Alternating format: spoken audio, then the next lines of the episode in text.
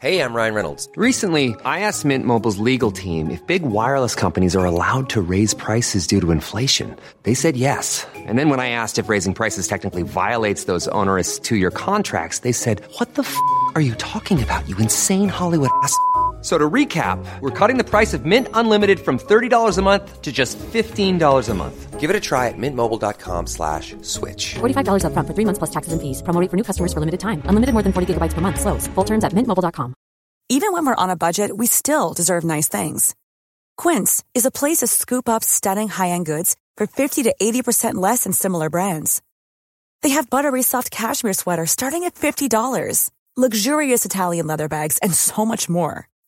Plus, Quince only works with factories that use safe, ethical, and responsible manufacturing. Get the high-end goods you'll love without the high price tag with Quince.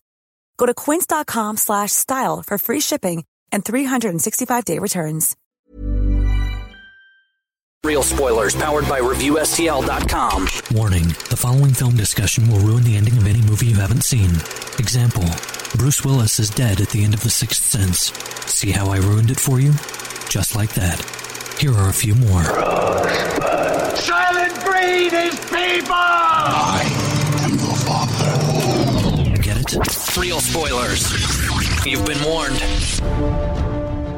Broadcasting from the lush but not lavish studios located in the basement of the O'Keefe Institute for Advanced Film Snarkitude, this is Real Spoilers, episode 267 Beauty and the Beast. Which are you, Kevin? Uh, you know, what, I'm going to let the listeners decide because you know the the podcast medium is a great way to determine whether one is beauty or a beast. You know, like it's where it's very uh, new millennium where it's so now the joke everybody's sick of hearing is I have a face for podcasting.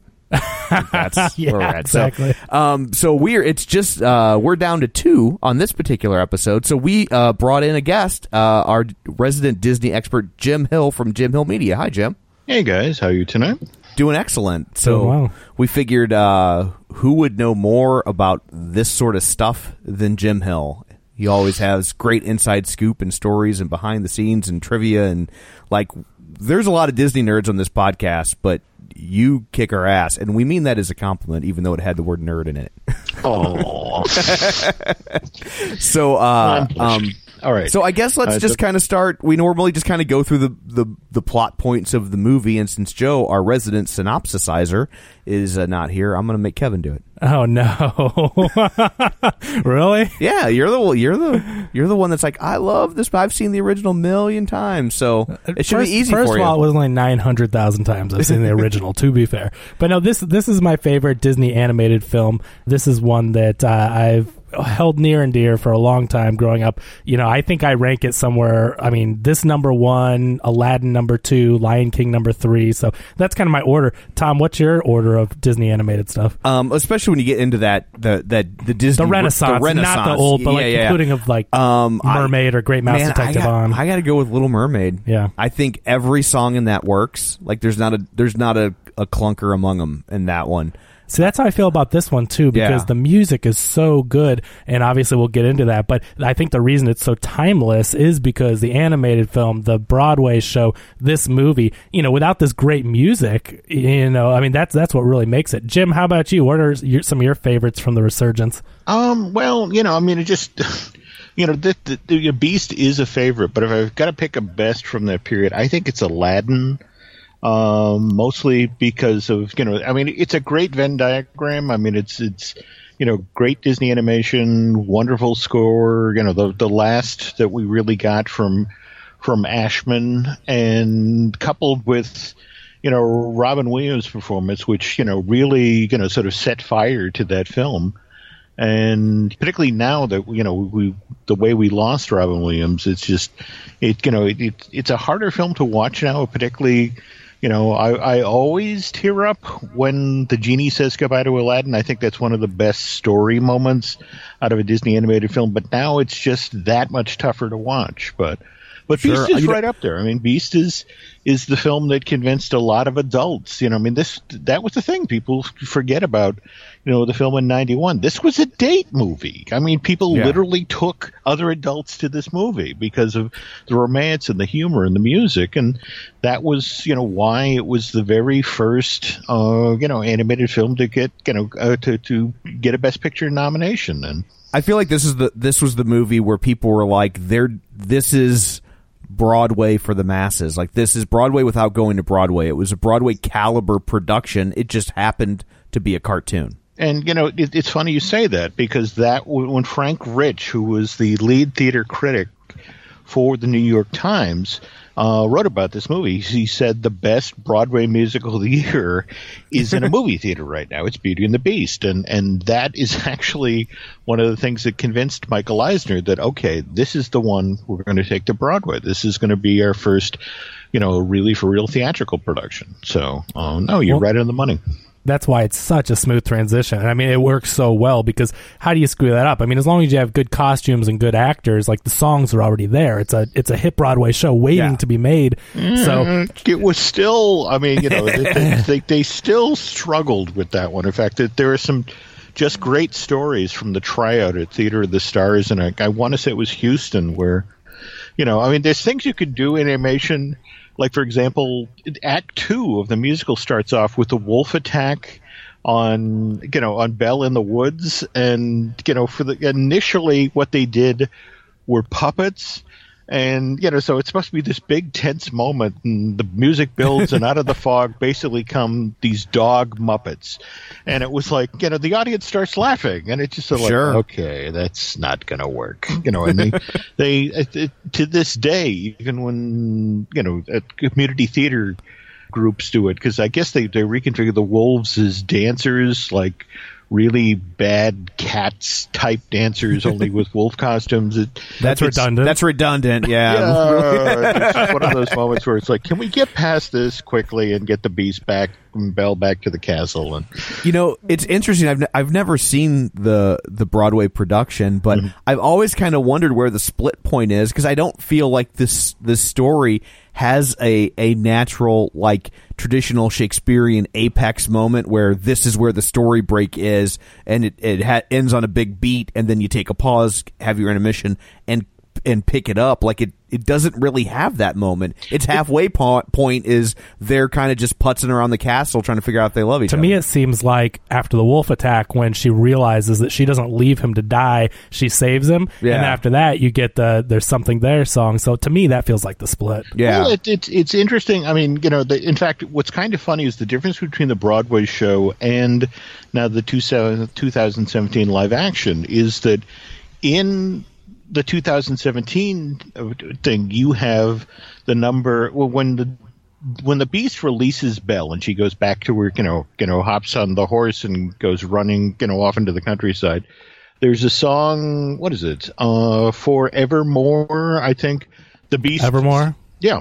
Yeah, that new one by Dan Stevens, or that he sings, is Evermore. Yeah, and it's just the thing is he's climbing the castle and he keeps looking at the window and she's getting further away and you know because she and she's riding on her you know wearing her yellow dress well she so he can pick her out in the the ornamental garden. But in the Broadway show the way they end Act One is that you know from the moment where the bell jar where, where she you know she goes to touch the rose takes the bell jar off and they ha- he screams at her and that sort of thing and he realizes he's driven her away. And it's it's the exact same thing. He basically climbs the castle. They actually rotate the set and he has a song called if i can't love her and it's actually the big ballad that ends the first act and it's what's really effective with that placement i to be honest i don't think uh, you know, uh, forevermore worked where it was in the live action thing. I mean, I get it. You know, you want to give Dan Stevens a song, and obviously, this is a dramatic point in the story. But it's just sort of like he kept singing and climbing and singing and climbing, and it's just sort of like, alrighty, you're going to run out of castle soon because this really isn't a good song. You know, it's like, and- is this castle designed by Escher? yeah. See, I'll I'll have to agree to disagree with you there because that's my favorite new song of the movie. I loved it. I thought it was just beautifully written by Alan Menken. Uh, I thought Dan Stevens did a great job performing it. Josh Groban does a version, but I actually prefer the Dan Stevens one, and I I loved it. Well, I think Jim and I are going to gang up on you then because I I th- I thought all the new music for this movie was just completely bland and forgettable. Yeah, so I, I- w- I wasn't too yeah. crazy about most of the additions. There's four new songs. Mm-hmm. Uh, if you include the post credits version that Celine Dion sings, that Kevin Kline kind of hums a few bars of it, you Right. know. Uh, um, but I I just thought Evermore was beautiful. But you know, hey, you know, to each their own. Yeah, I just was really mileage may differ. disappointed. Uh, but it, yeah, it's interesting you say that because the, the, I think you know Kevin Kline because he undersells that song, it works. Oh yeah, his version. Don't Yeah. get me wrong, his version's better than Celine Dion's. I I would much rather hear Kevin because Kevin Kline is singing it about his daughter and his life, and mm-hmm. there's there's acting going on. It's not Right. just singing; he's acting the song. It's and funny how you say that Kevin Kline undersells because I felt like his his entire performance undersold the role, and I and and and I mean that in a good way. Like I, it would have been so easy to go big, and it, and instead he went the other direction. And I I do think that he made his story arc a lot more poignant because he went smaller, not larger. Like he I- felt I- more I totally wounded by life. I totally agree. Yeah. So let's okay. So if we're talking performances and differences in characters, we got to go to it, gentlemen. Let's talk about LeFou. And certainly i th- this this to me I, I you know you you have some more insight than i do i think but uh, i i thought it was such a non-issue because you know the director bill Condon did an interview and i think it was uh what it was a gay magazine or online publication and so i think he was pandering to his audience. I mean he clearly was using dialogue that he doesn't use in his everyday or any other interviews and he tried to play it up to their audience like hey we have an openly gay character and i completely disagree. There's nothing openly gay about the character. You can infer it. You can take your best guess. I mean it, it clearly is in that direction. But again he's not openly gay. The definition of that would be him saying i am gay. I am looking for a husband. Like he's not I don't know. I. I I felt like he was pretty open about his his attraction to Gaston. It's just Gaston was so narcissistic he didn't hear it. But you'd have to interpret know? that. He, I mean, the actor Luke Evans, for instance, um, he has come, came out and said that. Uh, that he does not feel that LeFou is gay. He feels that he is looking up to him like a, a best friend, or you know, like you would do to another. Oh, that feels like damage control. Maybe, but you know, but I mean, Guys, well, I mean, guys, guys, all right. yeah, Yes. We're not talking about gay. We're, we're talking about we have a LeFou that is at least 20 to 30 IQ points ahead of of Gaston. I mean, th- again, I think uh. that was the story. The smart hmm. LeFou, the, you know, I mean, Yeah. how many The times fool, did yeah. like, LeFou diffuse situations where, you know, you know, like for example, when he calms down Gaston at some point, remember the war, widows, you know, that, that's Yeah. Oh yes, I mean, just I, I think for me that was what was fascinating the the notion of the smart LeFou, the one who's you know, it, it, in fact, I think as the film is starting, he's actually questioning whether I should be still hanging out with this guy. I mean, in fact, the, the, supposedly, according to Condon, there's a there was this entire backstory that they worked out for Gaston that basically 12 years before the film starts, there's this uh, battle and Gaston actually manages to d- defeat this this group of Portuguese marauders that are, are, invading the village and so he's been a hero and revered for this time but he's been riding on that this whole time and you know, LeFou was with him in the wars and clearly was enamored of him at that point. But you, again, over the course of the way he behaves in this movie, you kind of see LeFou disengaging. In fact, there's that moment in the middle of the slapstick battle at the castle where suddenly you know what is it? LeFou is, is talking with with uh, Mrs. Potts, and, and we're kind of in a bad place, and you know I really feel like I need to switch sides, and I don't know. I mean, well, the, well, that starts. Uh, that actually starts in the "Kill the Beast" song. You know, that was I, I thought one of the best additions. You know, I know we're jumping around a bit, but in that song "Kill the Beast," a completely new line for LeFou says that you know there's a beast running about. I can't remember the lines, but it's not. It's not the beast. Right. It's Gaston. Is what he's alluding to. Yeah. and I thought that was great. It was a great character. Al- Although I would argue that that change in direction for mm. LeFou is proof that they think he's a gay character because they didn't want to make him a gay character and then have him be a villain, so they had to have a, a redemption of sorts for him, so Yeah. they didn't have to deal with the backlash of why is the gay guy a villain. That's That's interesting. Well, I, yeah. I, I, I don't think we're in blowout territory. you know, Well, I mean, no, yeah, it's- you know something like that. I mean, I look, I, you know, I, for me, the entire issue of LeFou being gay was secondary. I mean, for me, Sure. the revelation was he's smart. You know, Yeah. and in fact, you know, just that, and I, I really enjoyed what he brought to the. T- I mean, in, in fact, that was the thing of of Gad's performance was again just like Kline's, kind of underpitched. I mean, I love that moment where the the Bimbettes are sort of you know sort of mooning at Gaston and, and you know and LeFou walks past and forget about it, ladies, never going to happen.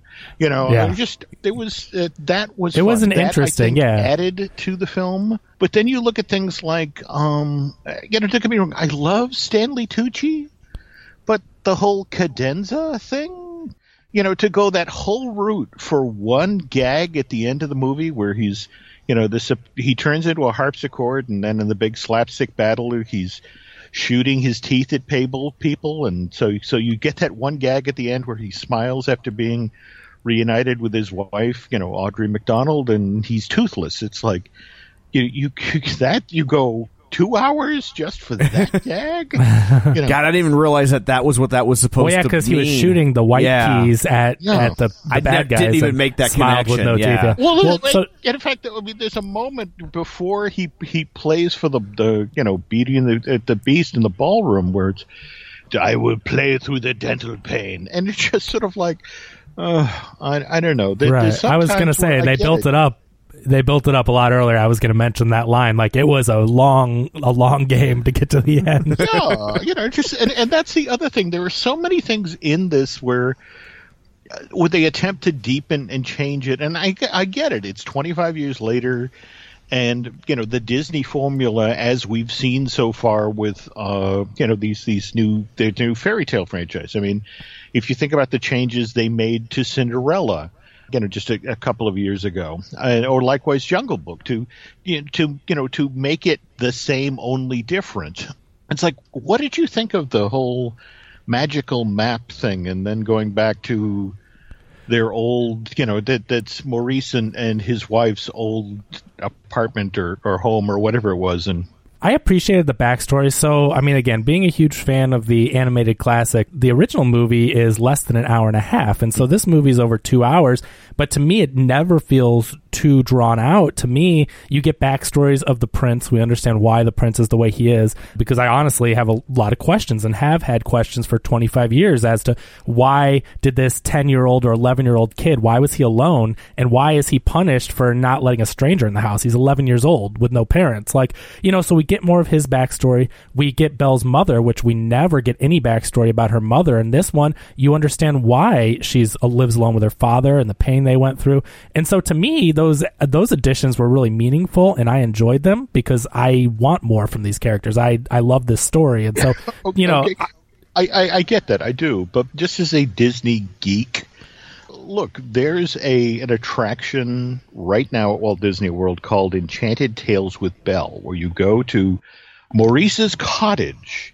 All right, and you know, again, the Imagineers who had no idea. I mean, they were putting this together 2011, 2012 that this movie was ever in the works. But as you you go into this place, and there are paintings up on the wall of you know toddler Belle, little girl Belle with her mom, and it just I can't help but think that this, you know I mean, face it, this movie, eh, that's the other thing. I think at some point we have to talk about the box office of this thing. We are eight. You know what is it? They they, had Wednesday's numbers up. Okay, as of Wednesday, this thing has made two hundred and seventeen million dollars domestic, uh, coupled with um, uh, you, you factor in two hundred and forty-four million dollars overseas. So uh, total worldwide box office six days in is you know four hundred and sixty-one million dollars. This thing will be at a half a billion dollars early Friday. Okay. Um, so it's both beauty and a beast. yeah. well, it's beautiful for Disney It's for beautiful sure. for Disney, yeah. well, you know, I mean, uh, think about it. You know, the, the Hollywood rule of thumb is that you have to make three times your production costs before you come into a profit.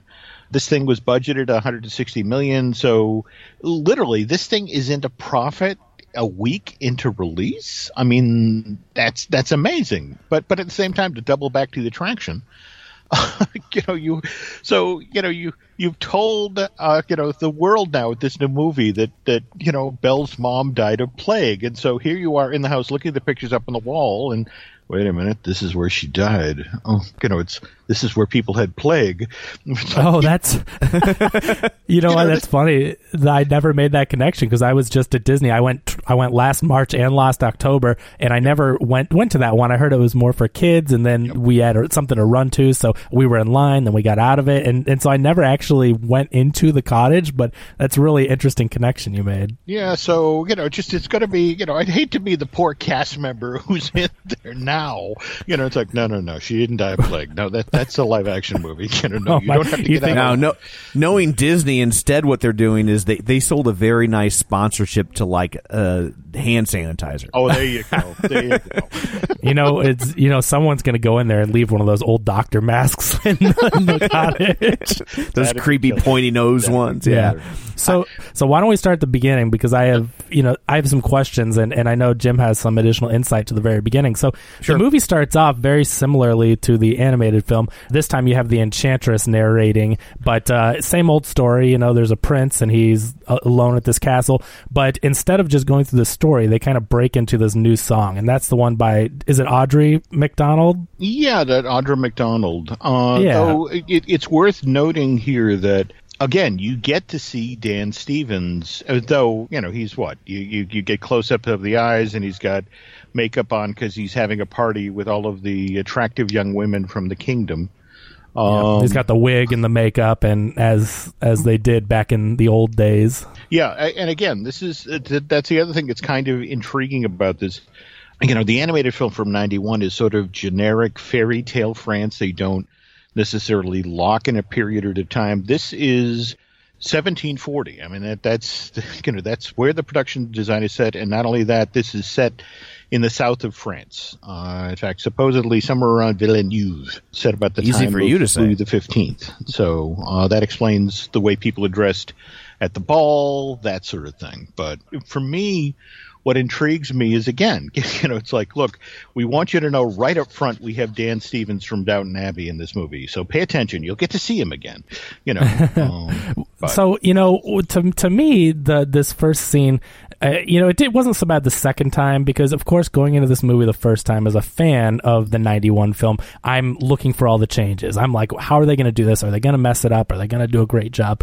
And so to me, right off the bat, it felt a little self indulgent because I'm expecting just the backstory of the prince, and then all of a sudden you get a, this lavish party with the choreography, with all the dances and camera movements sweeping in and out of the ballroom, and to me it just felt a little self-indulgent for the sake of you know being lavish and and so I, I, didn't necessarily need that dance scene to set things up i don't know what you well i think they were trying to get you to sympathize with all the the staff who'd been kind of accidentally swept up in the punishment for his douchebaggery. Oh. And so, uh, so I get what they were going for. Although I gotta say, overall, I liked this movie, but all the new stuff did nothing yeah. for me. Every time they went to something new, I was it to me it was a snooze fest. It t- it really took me out of it. I didn't think that what they added really added a whole lot. Well, I like the choice. So I like the choice. Again, the backstory, developing the backstory of these characters is something I really appreciated. I didn't necessarily need this whole dance scene, but I get what they're doing, and that's fine. And again, the second time, I, I was expecting it. So you were fine. dancing. Yeah, I, well, yeah, because I was the dance along version. but um, one thing that I really appreciated was him being older because there's there's always some confusion and, and a bit of a weird issue surrounding the original film. So in the original, when people do the math, and, and again, it's all kind of up in the air, but when people do the math, the original prince is 10 or 11 years old. And so you either have, if, if he's frozen in time, he basically has the mentality of a 10 or 11 year old who's never really developed past that, you know? Right. And so the question is, is he frozen in time or does he grow up? Because obviously it's before this 21st birthday, he has to fall, make someone fall in love.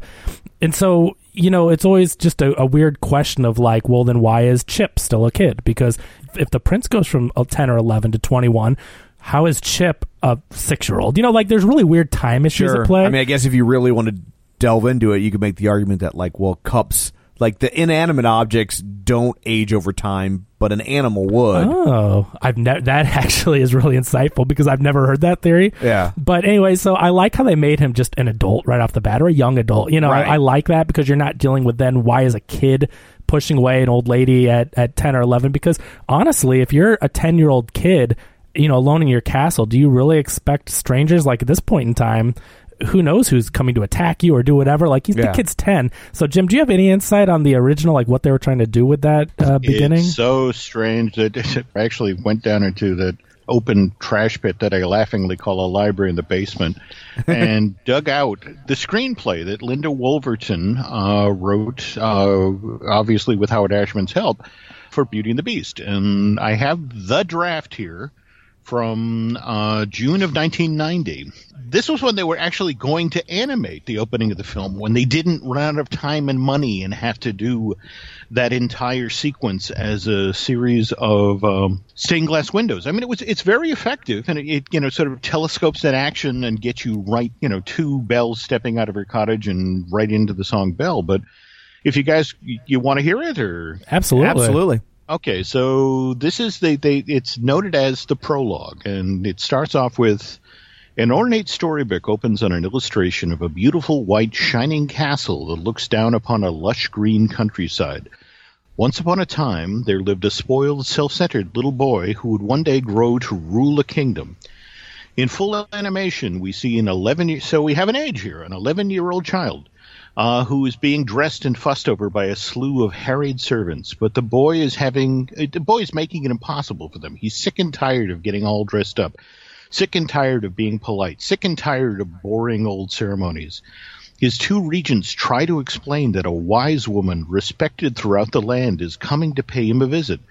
The wise woman used to give advice to his parents, and some say she has magical powers. I don't care. It's my castle, and I'm only going to do what I want to. The boy pushes the servants away. Just try and stop me. Uh, the boy runs through the courtyard where he collides with what looks like an old beggar woman. She's coming up the walkway carrying a basket of flowers. He knocks her to the ground. The courtiers gasp. Uh, servants run up to help her to her feet. The old woman levels her gaze at the boy. She's a craggy old crone, but with the wisdom of the ages in her eyes. I'm waiting for an apology, she says. The boy seems surprised. He laughs. You, can wait all day. You're not going to apologize? He crosses his arms stubbornly. I don't have to. She smiles patiently. I'll give you one more chance. The boy's temper flares. Why should I say I'm sorry to some old beggar woman? I don't care about you. He angrily kicks her basket, scattering flowers in the dirt. Fierce power emanates from her eyes as the wise woman gazes deep into his soul. I can see that you care for nothing. You love no one but yourself. Why should I? The boy answers arrogantly. She shakes her head. Then you are no better than a beast. The old, the wise woman raises her arms. She glows with power and magic. The boy gasps. His eyes go wide, and he bolts back into the castle. He flees past the regents, who apologize to the wise woman on his behalf. Forgive him. He's just a child. It's like a child in need of the lesson. She answers. Please, please, we, we, can't let you harm her. And I warn you not to interfere. Heedless of her warning, the regents block her way. She waves an arm at them, and they are transformed into objects a mantle clock and a candelabra. She continues after the fleeing boy, transforming any and all who get in her way. The frightened boy runs through the castle. Looking over his shoulder, he dashes into the safety of his own room, shoving furniture in front of the door and hiding in a corner. Moments later, the wise woman appears in front of him. He cowers behind a chair.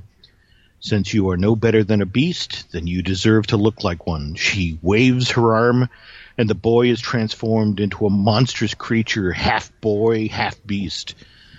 She takes a single rose from her basket. It begins to glow with enchantment. This rose will bloom until your 21st birthday.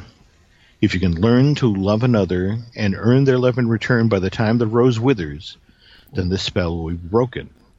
If not, you are doomed to remain a beast forever. She places the enchanted rose in an empty vase on the table. I will leave you with that and a gift. She reaches into the basket again and emerges with an ornate golden mirror. She places it on the table next to the rose. This enchanted mirror will show you any part of the wide world you wish to see.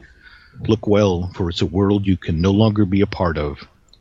And in a flash of mystical light, the old wise woman is gone. The beast child races desperately to the castle, up to the highest tower. He looks down to see her disappear in a deep, enchanted mist that is now surrounding the castle. I'm sorry, he cries. Please, please come back. I'm sorry. And as the beast child peers desperately out through the, the bars, we pull back to, and we're that's where Belle steps out of her cottage. Wow, Cool. that's that's really insightful, actually, Yeah. and it does answer a couple of questions. So it's been a long time since I've seen the the animated version. Did we know where the mirror came from before? No. Okay, I didn't think we did, but I didn't want to like he just put that out has there. it. Yeah, that's uh, And so one- that's one question, and then the other Yeah. one is that that uh, most people have asked is why on earth did the enchantress turn all the servants who were just doing their job into inanimate objects? And Jim just answered it. Anyone who got in his in her way was turned into an object. yeah. That's really interesting, Jim. I'm glad you found that because that, that does actually make a lot of sense. And and again, the child being kind of a, a petulant little brat, you know, it's not just like he was a good kid, but was like my my parents told me never to answer the door. Like he obviously was just kind of a jerk. Yeah, they, they know? definitely like doubled down on him being a yeah. Well, what's so funny is it was I it was actually supposedly Kirk Wise, Gary Trousdale and Kirk Wise, who who wound up directing the movie, who, you know, sort of confronted Howard Ashman about, you know, well, first of all, if it's a little kid being changed into a monster, isn't he going to end up looking like Eddie Munster? You know, I mean, it's just sort of like you know, half beast, half monster. So it's just sort of like you know, and, and more to the point, isn't it kind of a cheap way to get an audience's sympathy to hurt a child? And evidently, Ashman really did. You know, I mean, he was it was very invested in this opening of the movie and was very pissed off at the guys after they did that. But but in the end, it, it, it had to go because again, they just ran out of time and ran out of money. I mean, you know, well, Jim, I mean, I'm sure you know they. I mean, they worked on this movie for like six months and scrapped everything uh-huh. because they they completely changed the look of this movie. So I mean, think of all that time of of, of having all your animators and your creatives for six months work on a movie and all your art concept, and they just threw it out. Well, I, you know, I've talked with Don Hahn, the producer of this movie, a number of times, and he said, look, they kept the release date locked. You know, it was always November, Thanksgiving, 1991. And so by the time they fixed the story and got this thing turned around, they had 11 months to animate it. And as a direct result, I mean, you know, there's the famous cheat at the end where you, you finally get to see, you know, the Beast and Belle dance together and, you know that's the, the, the repurposed animation from Prince Philip and, and Princess Aurora dancing at the end of Sleeping Beauty. In fact, you know at the very beginning of the film, because again they had no time, they had no money, and they figured you know we can't just have pictures of stained glass windows, so they do the tracking shot in on the castle, and you know they show you forest creatures. That's Bambi and his mom. You know, just sort of like get him in there. Just That's you know, funny. Interesting. Whatever convinces people this is an animated movie, go. You know, Well, uh, I, I I think that that's again really interesting the way that they did that with the intro, and I like the stained glass version better, honestly. And I mean, I know that it leaves a couple of questions, but I like them kind of quickly getting through the intro about no, the no, prince and don't get me wrong. I I, I think that ver- I, that that version's you know ridiculously effective. You Yeah. know, I mean, it, this is fun to read, and, and you know, Sure. but at the same time, that that's five minutes of animation easy. yeah, you yeah, know, absolutely. And, you And- know, it's just so. Um, I think it would it answers questions, but it also kind of would have changed my opinion about the prince. And I think I don't I don't want to know about his backstory. I don't want to know that he's a brat. I don't want to know if he's good or bad. You know, I kind of like to learn who the beast is through the story and, and the songs and which, everything. though, in this movie, did you buy again? We are what two thirds into the movie, and we suddenly get you know the the objects telling us, you know, the beast, you know, backstory. Well, he's mean because his mother died and his dad was a tyrant, and it's like. You know, really, you know, and it's it's like, you know, it's, so this is the Strasbourg version. You know, well, he has to have a motive for being a prick. so, you know, let me, yeah, let me- I mean, you know. I I liked getting the backstory just because I mean it. It was better than not having one because again, I mean, in that intro, you had your reasoning that he was just kind of a brat growing up as a kid, and that's how he was treated as royalty. And in this version, we have that his mother was kind, but the dad was a jerk. And I mean, I can kind of get that though. I mean, if you're raised by your dad and your dad's a, how are you going to grow up? You know? I guess I mean, I- you know. I mean, don't get me wrong. I, I honestly think this is, in fact, I, I, I credit Nancy. This is Nancy's review of the live action Beauty and the Beast was like, this is ninety percent of a great movie, and then it's like ten percent of what the, f-? You know, just sort of, like, yeah. you know, like uh, yeah, I I think that's where I landed too, where it's like oh, so much of the new stuff just it just didn't resonate with me, and and I don't say that as a, as like a purist, like how dare you touch it. Sure. I think it's funny that they're making all these live action movies because I remember after. I guess after maybe a Bugs Life came out, after it became pretty clear that computer animation was going to make the hand drawn stuff seem really antiquated, I remember saying to people then, if Disney was smart, what they would do is they would grab the soundtrack, the audio tracks from those old movies, and completely create new computerized animation and just drop in the old audio track. So can you imagine seeing Peter Pan but computer animated like like a Pixar movie? And like you wouldn't have to change a thing from a storytelling standpoint. You just need to reanimate it. Yeah, You I think Oh, that is so scary that you say that because you are literally in the Venn diagram as to why they make these movies. I mean, th- th- there's I've heard folks at the studio basically say this is the equivalent of dealing with kids in the 1980s who wouldn't watch black and white movies, so that's why the Yeah. studios colorized them Yeah. you know, for, from it, it turns out, according to Disney's market survey, that there's a whole generation of kids who love CG films, love the Pixar films, love Blue Sky, you know what Illumination does, and when they look at these these, you know, they they, they everything from you know Snow White right up until like you know Home on the Range, it's like, well, they all must have been made in the 1940s because they look old. That- you know, That's and it just- crazy to me because you know, Jim, I honestly just got used to CG. Like Mm-hmm. growing up, growing up as a kid of the '90s, growing up with all these great animated films. Again, Aladdin, Beauty and the Beast. I mean, Little Mermaid was the first movie I ever saw in theaters. So I grew up with these animated films, and they're so beautiful. And seeing them remastered and, and You- upscaled in Blu-ray. To show you the difference in age between Kevin and I, the first movie I thought saw in the theaters was the Apple Dumpling Gang. So okay, I, I could top all of you guys. You know, just again, the first film I saw in theaters, City you know, Lights. Again, as a kid, Sword in the Stone. All right, sixty three. Nice. Okay? Wow. Um, so, and, and you know, again, you know, the weird thing is, you you all of us have you know weird affection for that first film we saw because again, Yeah. you know, the whole going to the theater, it gets dark, you're with all these people and giant screen and, and get to see this sort of thing. But the other thing that drives these choices, and remember, you know, that, that I'm sure you guys have seen just over the the past couple of weeks, you know, the the announcements of the you know Favreau's. You know, they, they much like the Jungle Book, the Lion King. He's starting to get off the ground, and and, he, and he's doing things where it's like he's got Donald Glover doing the voice of adult Simba, which like okay, good, smart choice. I can get that. But Yeah. then, did you see who he got for Mufasa? James, James Earl James Earl Jones. Jones. He's yeah, like and it was sort of like yeah. so the very thing you were saying about just take the you know the the the, Right. the hand drawn and do it live you know do it with CG. It's like Maybe I need to get my resume it. together.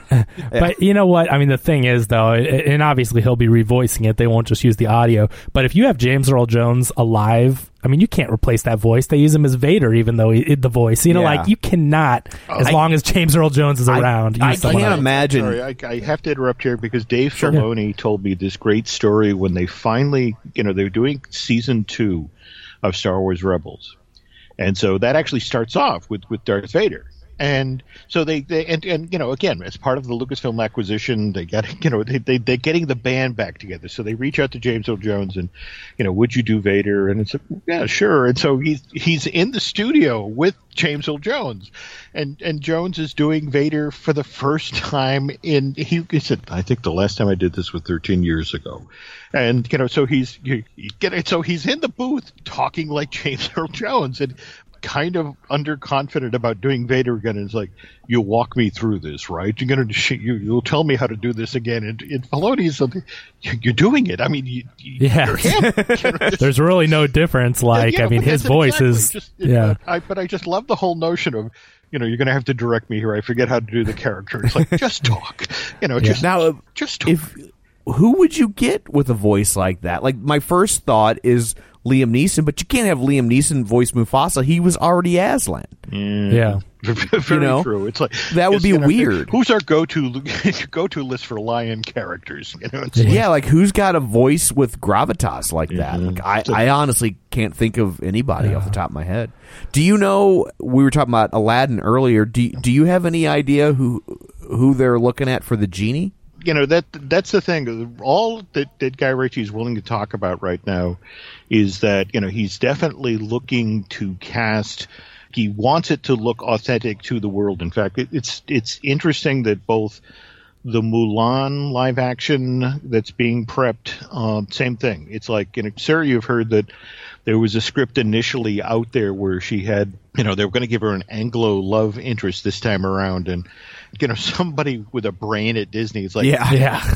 They will eat us alive. Don't Yes. do that. So Yeah. the genie right now, it's it's it again. It's just a question of well, the Aladdin Broadway musical is proven. You know, this character can move on past Williams, but at the same time, it's just sort of like you need. I mean, the genie enters about a third of the way through the movie, and then he's the engine that drives the thing.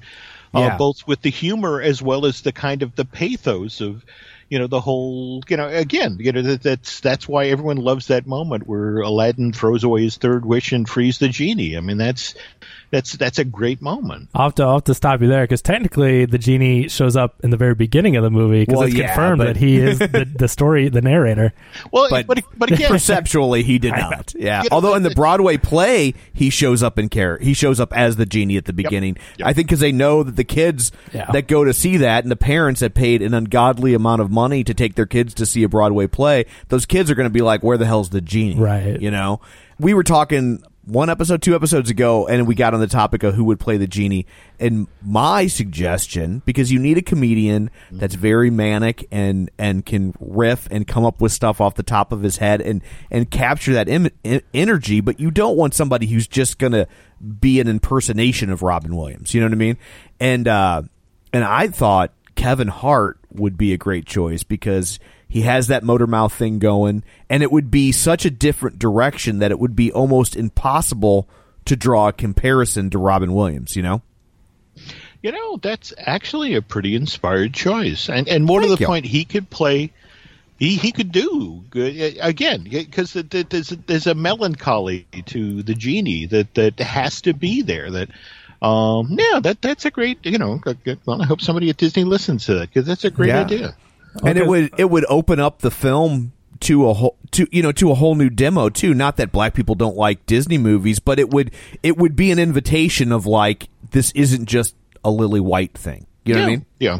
And, and but again, I- you have to assume if you look at you know what Guy Ritchie did with the you know the Robert Downey Jr. Sherlock movies, um, this wasn't going to be a traditional Aladdin anyway. In fact, that that's you know that he, he, uh, Ritchie was talking about that you know he's done film about con men about street rats so it's like okay Sure. I know this character I can make this story work from that angle from And- you know and- some Yeah, and I will say, like, it's funny you say that that he's got that on his resume because I I think that that ultimately, and we've talked about this in the podcast as well, has been the true genius of what of what Marvel has done with their Marvel movies is that they found directors. They realize that each property within it within the Marvel Cinematic Universe is its own genre film, and so they've gone out and with Iron Man, it's like you got this main character who's kind of a but you like him anyway, and he's got this patter that's nonstop. Let's get the guy who made Swingers. Thor is kind of this fake Shakespearean thing. Let's get Kenneth Branagh. Like each each movie, they've kind of gone out and found the guy that already knows how to make that genre of film and said, just make it like that, you know. And so to get to to realize that Aladdin is about a con man essentially and street rats, and to find a guy that knows how to make those movies is is a very very smart choice. Oh, I agree. I agree. You know, in fact, it's it's kind of ironic we're having this conversation right now because um, in 2007 was remember Marvel made this announcement that that you know they were going to make 10 movies you know and that they were all going to be interconnected and you know they were you know for the first time ever they were going to own the movies. And everybody laughed because it was like oh come on you're Marvel. You can't possibly you know you you're the guys who signed away signed away the rights for Spider-Man and the X-Men you know in, in fact Yeah. I was just reading a story where uh, Maisel, the executive who came in and set this thing, whole thing up, as he's walking in the door to pitch them on this whole idea, you know, they're in the process of signing off the film rights to Captain America and Thor, and he's like, no, no, no, no, no, we're going to need those, you know, just, Wow. just you, you can't do that. And, Saved by the bell. and I just remember back there, it's like you're Marvel, you're going to hopelessly screw this up, and and look at where we are now. I mean, you know, Well, and I think- everybody's I think what- chasing that model. Well, and I think what they did right, and where in and where the other people are making a mistake in chasing that model is they want they want to hop on four movies in, you Mm-hmm. know, and and they don't realize the degree of of patience that Marvel had that they Oh, no. built it Oh, no. and they they built it right and they they start they didn't go straight to we need to put out four movies a year and it needs to be this huge inter they, they like they gave you Iron Man and then you uh-huh. waited and you got the next one and and DC they can't make they can't finish the movie they're on every movie is about setting up the next 3 movies and nobody cares about the next 3 movies cuz the one that you're watching sucks Yeah, I did. I did. You know, I, I still, I still remember when they announced they were casting Robert Downey Jr. and everyone was like, "What?" And then at the same time, remember, you know, remember for the first time you saw that movie and the wonderful way it ended with the press conference and yes He's like, yeah eh, I'm Iron Man. And it's just sort of like, I have never, you know, they, for those of us who've, who've seen dozens upon dozens of superhero movies, I've never seen this movie before, you know, and it's Yeah. just sort of like, I can't wait for the next one of these. I mean, it's, you know, that's the feeling you want coming out of a movie. It's just sort of like, no, more story, more. And, Yeah. and, and again, what was great about that to, to then get that that tag scene at the end with Samuel Jackson, and it's just sort of like, holy crap, there's more coming. I'm Yeah, sure to find a way to get people to stay through the credits now in every single movie. Yeah. Yeah, you know, like just- looking for that, expecting it. Um, my kids never want to sit through the credits or never want to not they never Yeah. want to leave during the credits on any movie I take them to. It's like they know all the gaffers by name. It's crazy. And I, So- I have to tell you, from in fact, by the way, do you guys ever go out to CinemaCon at, at Vegas? Or We don't got that kind of money. Oh, come on. They don't no, no, fly us anywhere. you have to go at some point. You have to go because it's just sort of like when you were talking about movies with guys who run theaters. In fact, for example, they hate exhibitors hate the tag scene because again, They they can't got- clean the theater. No, that's exactly. They get the Yeah. sixteen-year-old with the, the trash barrel, and they, you know, the, the room is waiting.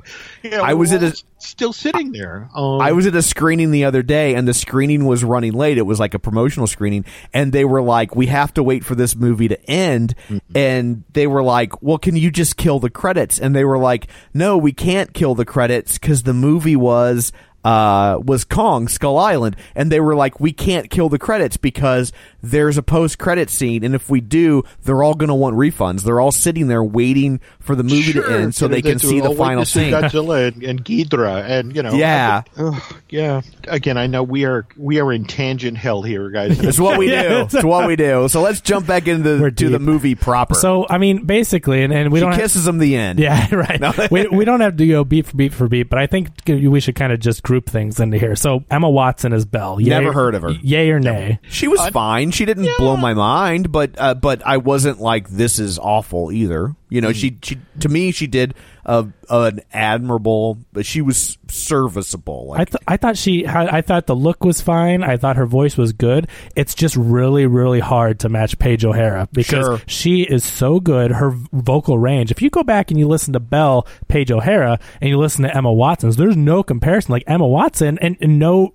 I'm not trying to diss on Emma Watson. I mean, she did a great job preparing for the role and practicing and everything, but her voice just isn't you know, Sure. it's just not as good as Paige O'Hara's. And so, you know, the the fan in me was just always comparing. And again, I like these versions, but when you compare, it's just a really tough thing to do. yeah, Well, you know, it, she was brought into this project by Alan Horn. Uh, you know, that's the, the president of Warner Brothers during the the whole time the Harry Potter movies were being made. In fact, he was the one who kept her on the series. Emma wanted to bail as they were coming up to uh, Goblet of Fire, and it just sort of like and he was like, "No, you don't understand. This, this is this is going to be this series of seven or eight films that that you know nobody's ever done this before, and you really want to be part of this." And Wow. if you talk with the folks at Disney Studios, they know from their own research that third up to a half of the audience turned out because it was Emma Watson. Because Oh my in fact, gosh, this yeah. is one of the reasons they chased her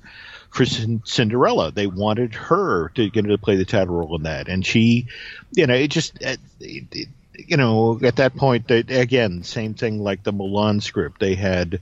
Uh, they'd written this this different character for her to fall in love with, a, a, a sort of a dissolute knight, uh, rather than the prince. And she was like, nah. And and but Alan came after her pursued her for Beauty and the Beast, and she was like, as soon as he said the title, it's like I'm in. It's my favorite film. I grew up on that movie. You know, I'm in. I'm in. I'm in. Shut up. Wow, So- I mean, it, it's great casting. I mean, she I, she pulls off the look of Belle. She pulls off she pulls off the character, and and her voice really is good. So I don't mean to you know underplay how good she is. It's- You know, it's just hard to compare. But then for the marketing side, like you just mentioned, the fact that half of the box office, half of the five hundred million dollars it's made in under two weeks, is because she's Hermione. You know, it's genius. What did you think of the her being the inventor? The whole making the washing. You know, it- it- it- she invents the washing machine so she can teach the other girl to read, and then You that know- somehow upsets the entire village because you know, oh my God, she's teaching girls to read. I, Uh, you know, uh, I mean, obviously this is the 1700s, so it's a different time. But in real life, you know, this is 2017, so I get it. I get what they're trying to do. I think they handled it pretty well. Like it didn't, since I know what they were trying to do. I know that it's a bit forced, but I think they handled it well enough where it really didn't come off leaving a bad taste in my mouth.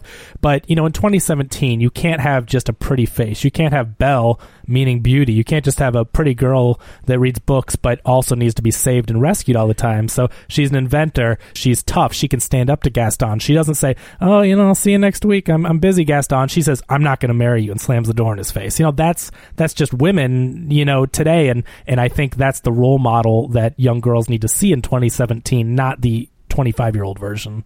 Okay, Yeah, Like, but she right, was. valid. But I, you know, I would make the argument that I think Belle was was never just a pretty face. I think that's why there was, you know, I mean, she was hyper literate. You know what I mean? And so, I mean, I, I kind of felt like, you know, and, and it, it didn't ruin the movie for me or anything, but I, I just felt like it.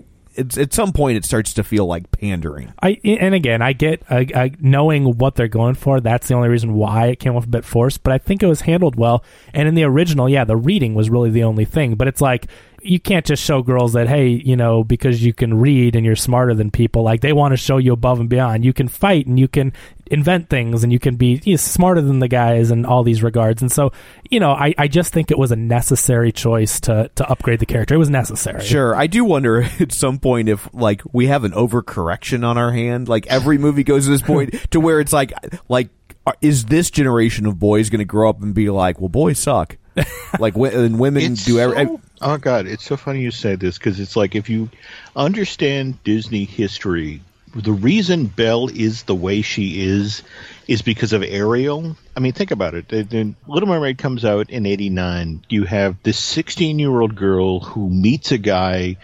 And you know, and literally, you know, from, from the second she meets again, she's willing to turn her back on her family, leave her dad, you know, and, and you know, put it all behind her because you know she's fallen in love with this handsome guy. So that was actually the complaint from the feminist community. You know, just effective. That's a really bad lesson to give girls. So if you look at Belle, it's like she's ridiculously loyal to her father, or you know, it's, it's Yeah. like you know, in fact, she offers to trade places with him at the castle, and and you know, she's fallen in love with the beast, but sees he's sick in the mirror, and I must go to him. So you know, she's family first, and at the same time, because the whole notion of Ariel doesn't seem to have any skills. It's all right. Belle's got to read. Belle's got to, you know. But then the weird thing is coming out of the '91 animated uh, Beast is that people were complaining about. Oh my God! If you, you you look back at it, it's like Belle is staying in an abusive relationship. I mean, the Beast is so terrible to her. Stockholm syndrome. you know, and so That's what know, people that's cry, you know, and that it's a Stockholm syndrome story, and how what kind of a lesson is that? And so they do make her so much stronger in this version, where mm. that isn't really a question anymore. That's absolutely, and in fact, but the funny thing is, you now you jump ahead to Aladdin. So it's now when a guy you have Aladdin when he lies to a girl, you see that he agonizes over about it. He feels bad, you know, just sort of, you know, it's like each, you know, that's the funny thing is if you look at each of those movies, each of them is trying to correct the complaints about the movie that came previously. So, And um, I think sometimes I, I feel I feel bad for filmmakers in that They're rich and famous. well, there's that, and then uh, Poor guys. But then like every every character somehow is supposed to be all things to all people, or it rep. You know, like oh, today it'd be an impossible task to be a you- filmmaker in like, 2017. you know, that some- just, I mean, if you if if if the if the box we're painting filmmakers into is that every character has to be brilliant and smart and always make wonderful decisions, or it's a poor reflection on whatever category or label they might get lumped into or assigned, Or like, not, or then- whatever label they yeah, aren't. Then how do you like you know like I I do think they kind of had a redemption story arc for LeFou because they feel like if he's gay then we can't do that. And it's like but at some point why can't you? Like Well- i get if like if you if we lived in a world where there were almost no gay characters and then you make a gay character and he's he's a villain like you're like whoa well, i don't think that should be your only representation. But as we get further and further away from that point it's kind of like uh guess who's coming to dinner? And guess who's coming to dinner? It, that was a very controversial choice in that time. So they took Sidney Poitier and they made his character like over the top perfect. Like it was like he was a doctor and he worked in Africa and he helped dying kids who were born with flippers for hands. Like everything had to be like he is just the ultimate example of human goodness and it's like but that also is like you're also giving those actors like really boring roles to play and then you're then you're like why don't they get awards and it's like because they have awful roles to play yeah. The other thing, uh, just a quick note here about LeFou, that according to Condon, and again, you know, that, that as they were shaping the screenplay here, uh, the thinking was that LeFou was going to be the contemporary voice in the film. I mean, but, but by both raising his IQ and having him somewhat outside the story, kind of observing this and being in the middle of this change, that that he was going to be in a lot of ways, you know, sort of the the the voice in the audience. And and again, you know, as you pointed out, that that line in "Kill the Beast," you know, where he you're seeing him turn, you're seeing him think. Um, Right. But again, look, I enjoy Josh Gad, and I. For me, it worked. I know for a lot of people, you know, just because of what was said, we're constantly going through the movies. Is, is that the especially gay moment? No, hang on. Or is that Right. The Well, gay that that's You know, the you bring up Yeah. a good point, and that that is exactly the issue. Is that if they were going to do it, they should have doubled down. They Yeah. were too afraid to double down and make him openly gay. So what they tried to do is they tiptoed around it and made a character that's kind of flam- I mean, uh, maybe offensively flamboyant. Yeah, and, I- and and questionably, is he gay? Is he not gay? And then at the end, he dances with the guy for two seconds. It's like if you're going to make an openly gay character, embrace it and make it. Right? What's the controversy for? Yeah, no, I agree. I I I said it when we talked about it on a on a past episode. I thought that his uh, I I thought it was just as offensive to gay people because he's so prancy. He's like kind of every gay stereotype that it's like it's weird that they're making this big deal about they have you know an officially gay character in this Disney movie, and really the the most concrete thing I'm making air quotes over concrete. Right. The most concrete thing to point to is as proof that he's gay is like, well, look how he talks.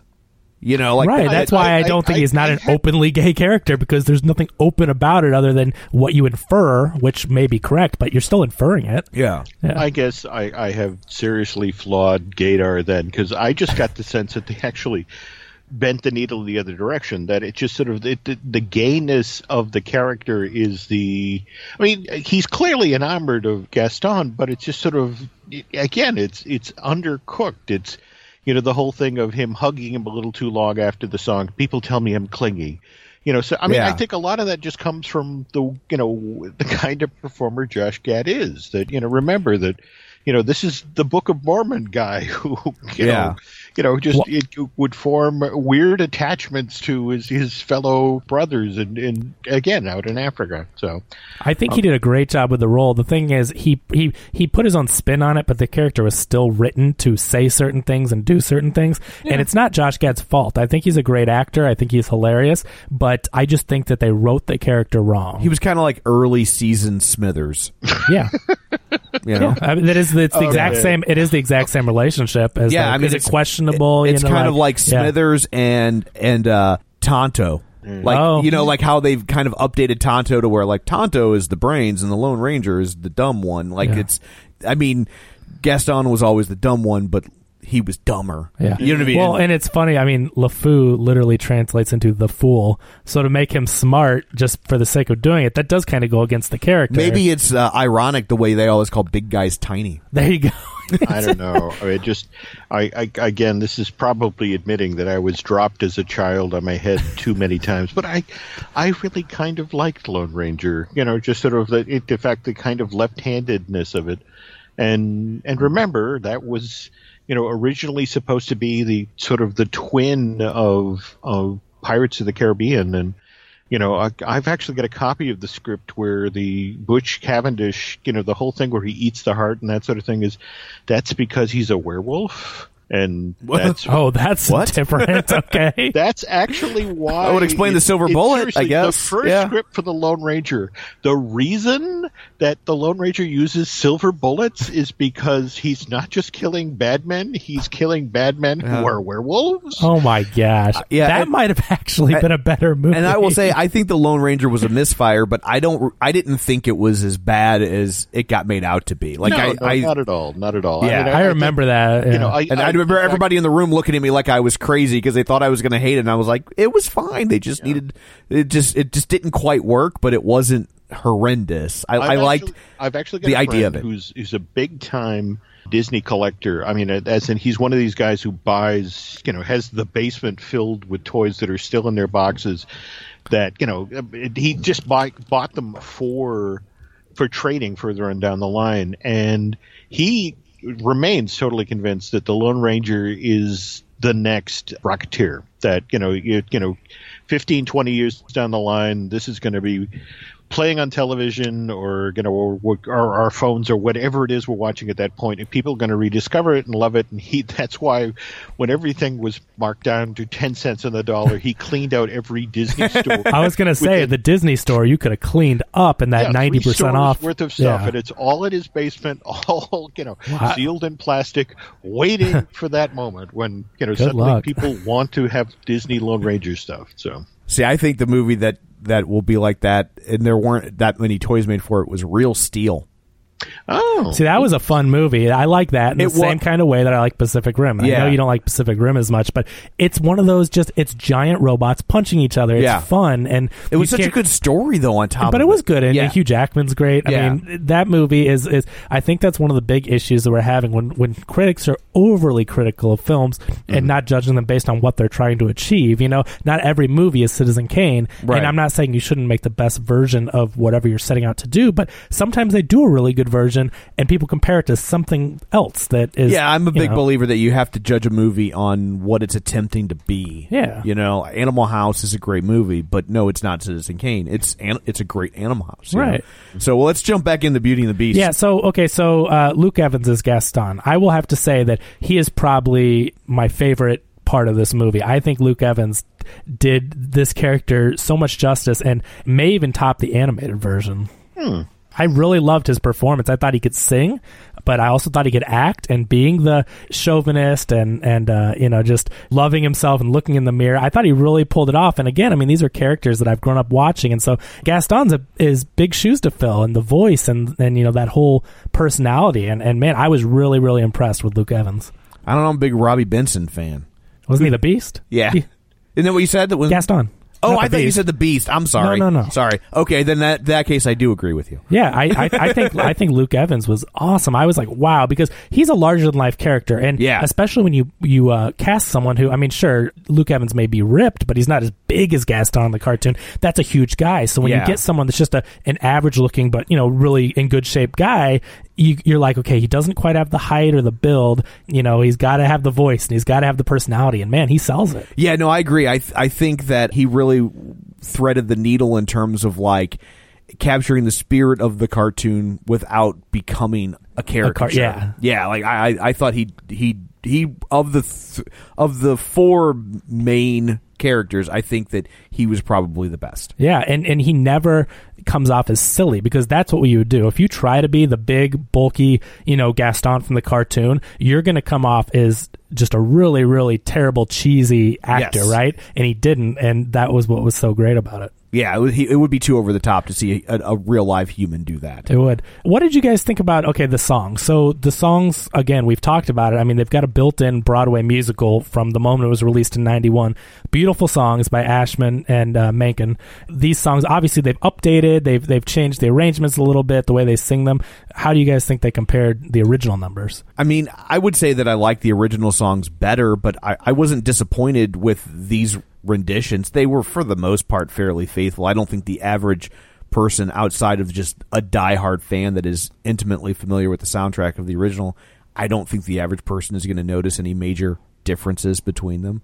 You know, it's not like all of a sudden, it, you know, "Be Our Guest" was reggae. You know what I yeah, mean? Like, right. It, it was They were pretty. They were fairly faithful. They were I- pretty I, straightforward. I was happy with them. I mean, again, I think I just. I just love the original too much, and, Yeah. and not saying that just because of nostalgia. I mean, I think the original is so good, right? Yeah. Um, you know, I thought they were definitely. They did a good job. Jim, what about you?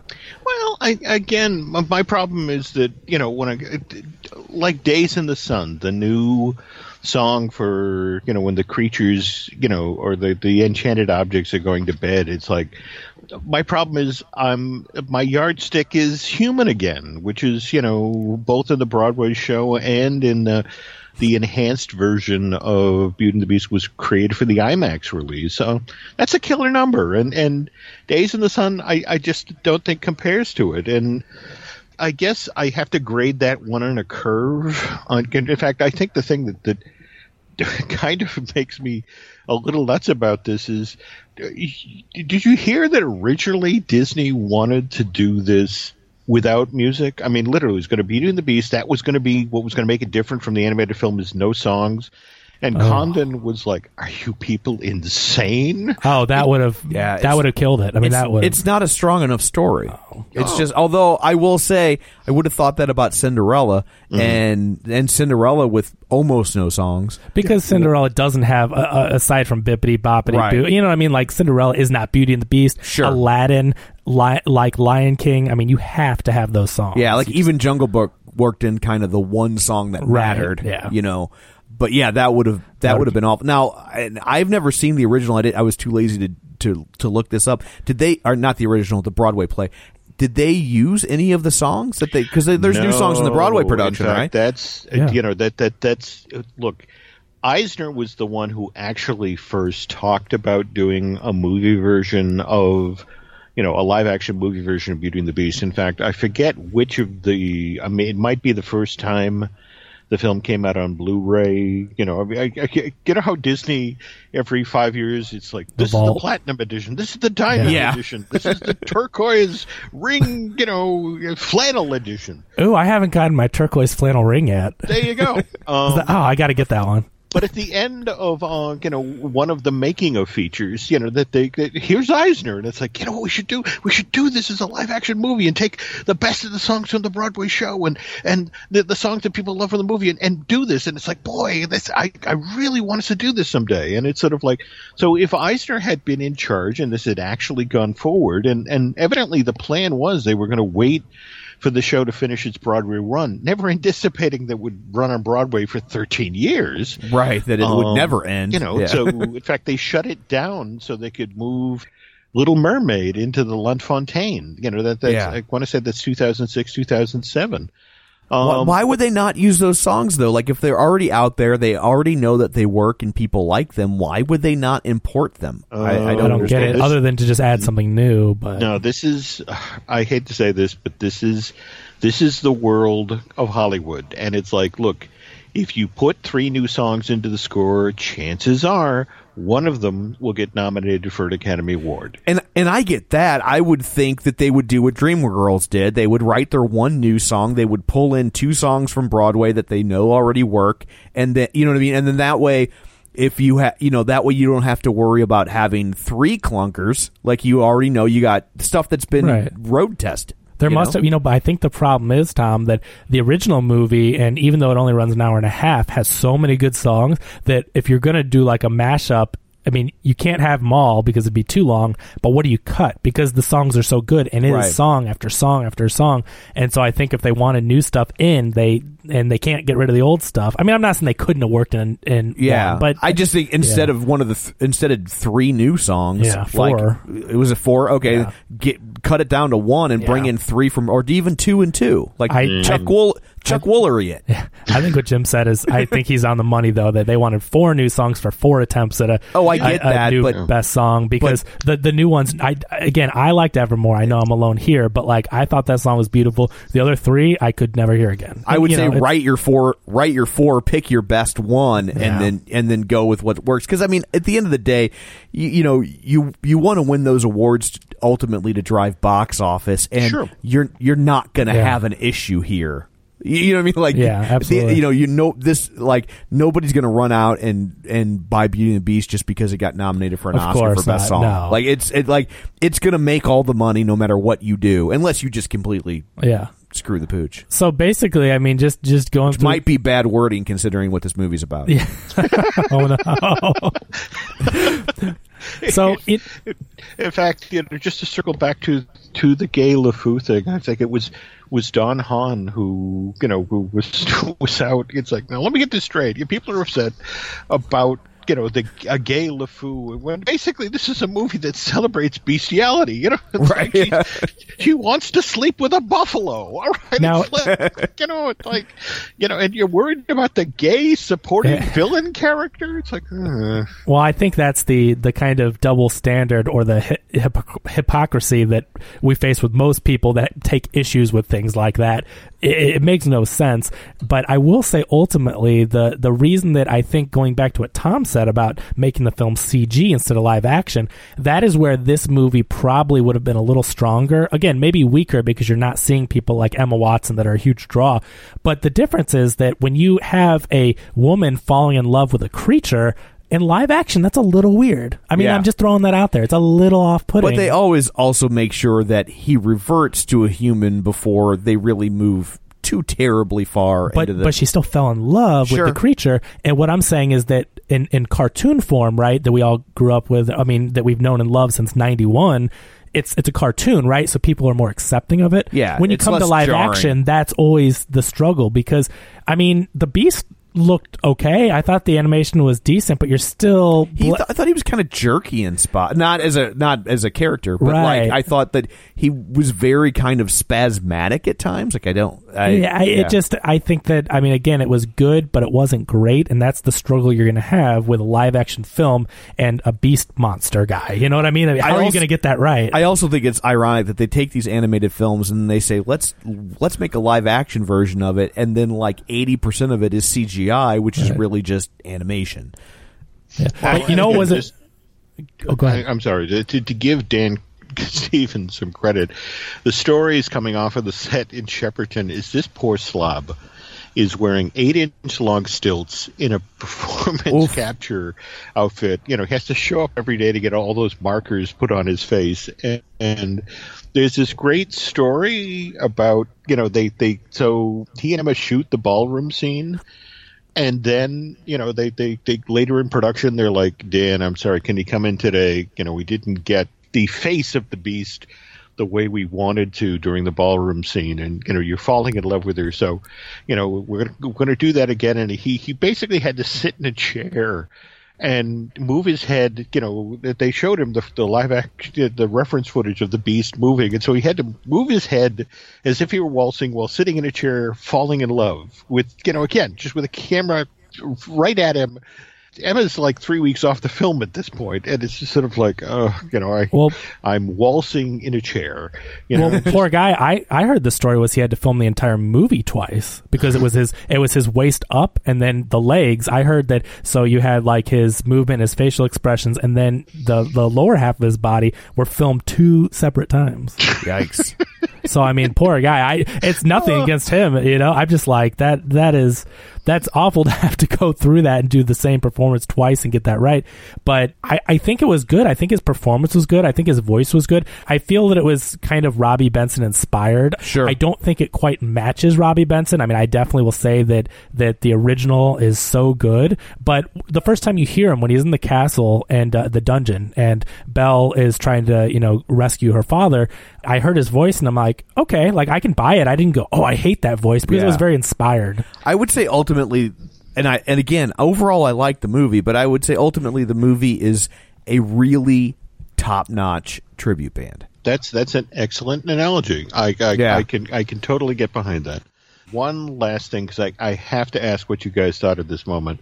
All right, it's it's the the end of Be Our Guest. All right, you know we're building to the big number, and they suddenly cut to the Taj Mahal like dish cabinet at the end of the table, and the door bursts open, and here's Cogsworth with the turban, and the air fills with colored explosions, like out of you know a, a Holi Spring Festival, the the fest, you know the celebration of colors, celebration of spring.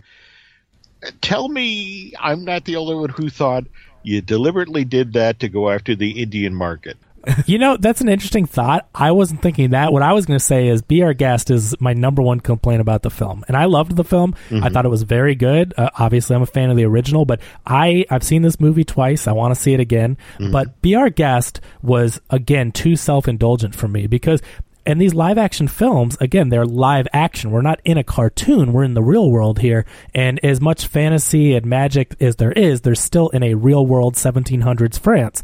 And so Be Our Guest goes from the dining table into CGIville and you just like where are we when you're halfway through the song and you see all the spoons and the dishes doing their thing Yeah. and they're stacked up higher than probably the, the castle is tall. I mean, I'm I'm obviously just over exaggerating here, but my point is that we've taken this grounded film and we've taken this one of the best numbers in the movie, but we've traveled to CGIville off of the dining room table and out of the kitchen, and I didn't like where we ended up. I thought I thought they just did it because they could and they wanted to be big and flashy about it, and I don't think it fit the tone. It was like a Busby Berkeley scene. It was Mm-hmm. just like, and and and then it, it was also almost like who was that lady who did all the swimming stuff? Esther. Esther Williams, yeah. yeah. Like it, it was like it. I, I, it was almost at that point like watching a kaleidoscope. That's what it was Yeah. exactly. I felt like I was watching a, a, a kaleidoscope, acid trip, something like they did in Doctor Strange with all the colors. kind of like, kaleidoscopes did your mother give you? but I mean, it was a combination of just a crazy thing. And again, visually, like if I were to watch that on its own, I'd be like,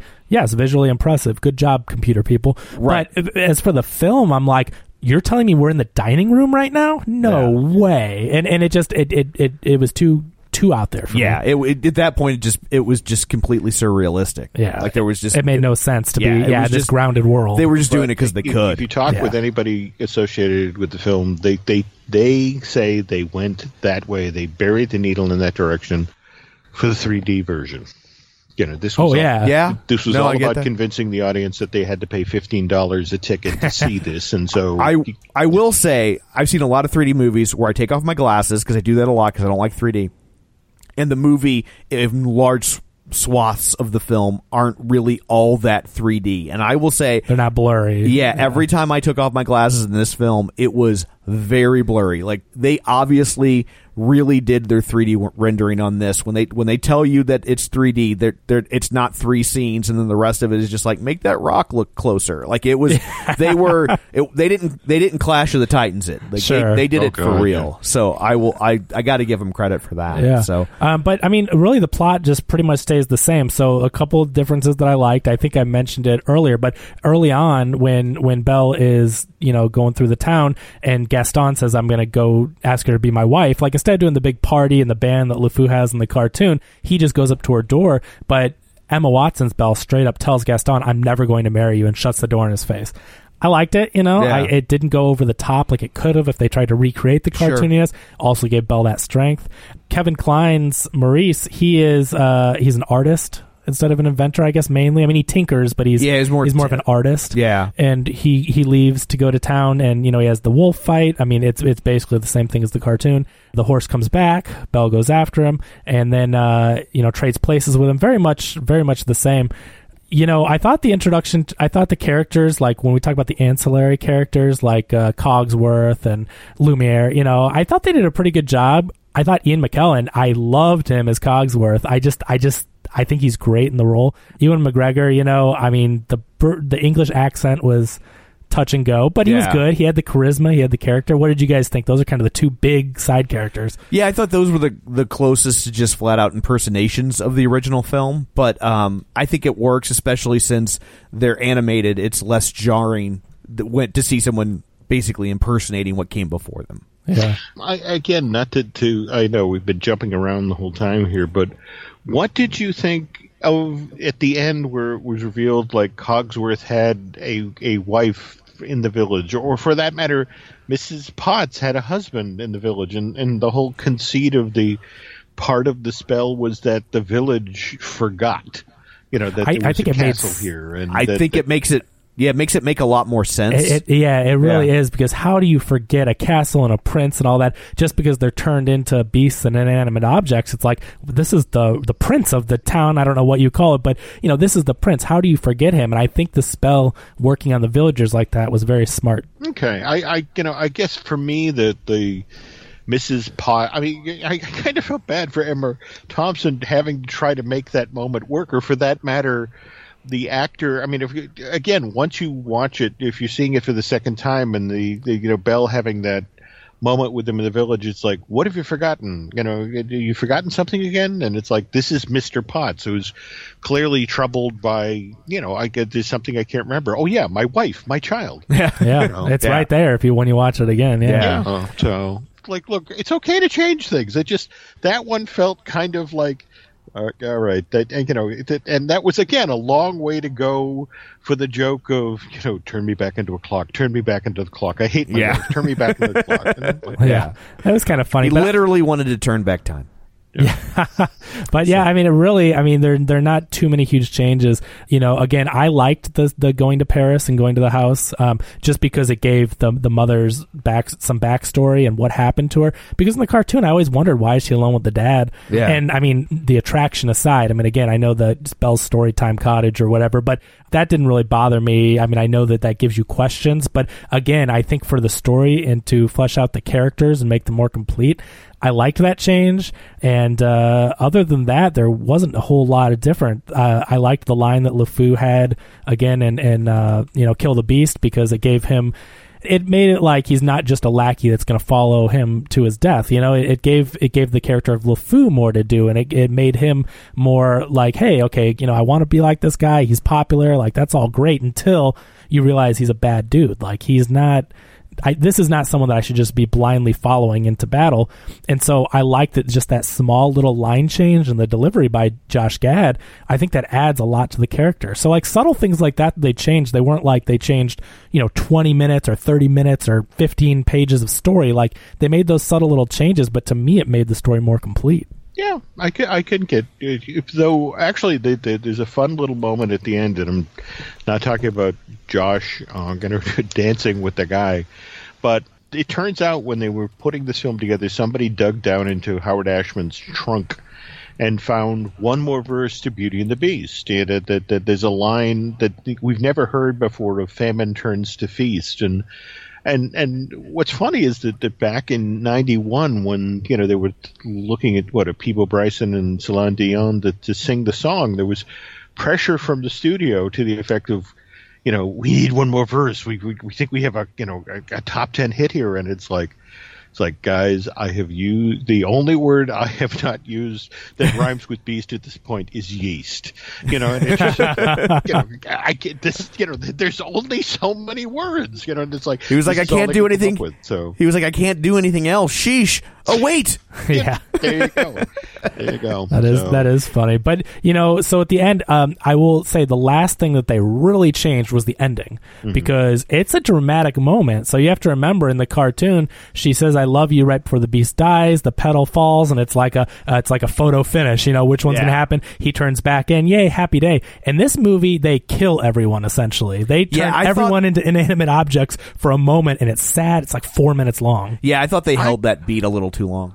I, I, I have to admit, you know, I mean, I, in fact, you know, when they almost killed Chip, you know, it's like one of Yeah, those things. yeah. It's like, but I get it. I mean, you know, this. In fact, you know, that's the the conceit of the Broadway show is that as you're watching the, the thing on stage, the costumes change as as time goes on.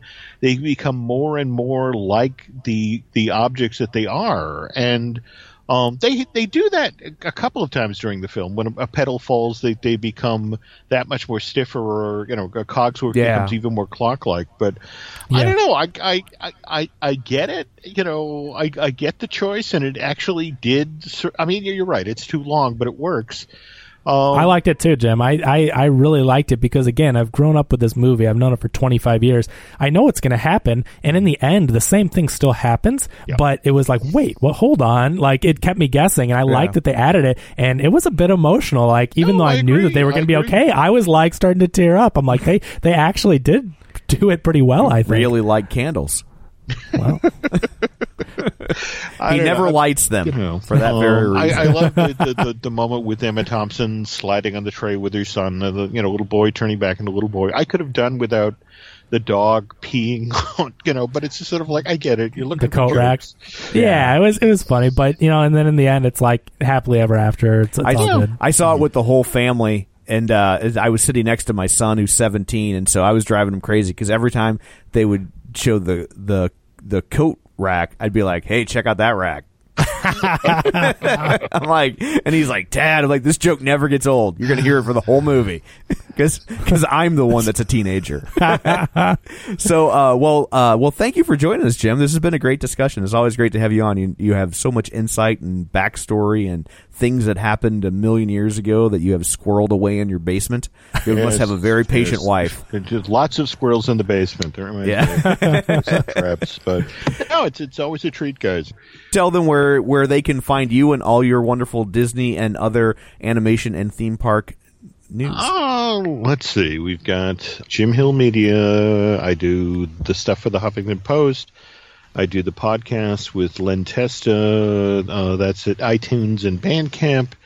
And like I said, I'm in the basement killing squirrels. So you know, hey, it's, it's a it's it's a full life. So Well, thank you. And uh, Kevin, why don't you tell them where you can they can find you? Sure. This is Kevin Brackett. Follow me on Twitter at Kevin R. Brackett and read the reviews and interviews on ReviewSTL.com. And you can follow me on Twitter at Roger Kubert or on Facebook at Facebook.com slash Tom O'Keefe. Don't forget, if you want to continue the conversation online, if you have your thoughts about Beauty and the Beast, you can find us at Facebook.com slash Real Spoilers, where you can leave a message or tell us how much uh, we suck. I don't know. You can do all sorts of things there. You could also share an episode of the show with your friends. Join the League of Show Sharers. That's always delightful Or, as well. you know what? The, what they can always do is, is uh, tell the fine folks how bad of a movie Monster Squad is. That's Joe loves it when people do that. So so feel free to stop by and do that as well. And also don't forget we're available on iTunes, so you can go there, rate, review, subscribe. We greatly appreciate it, and it helps us tremendously. So that's it uh, for this episode. So uh, thanks for tuning in, and until next time, Larry's father bludgeons him to death with his own walking stick.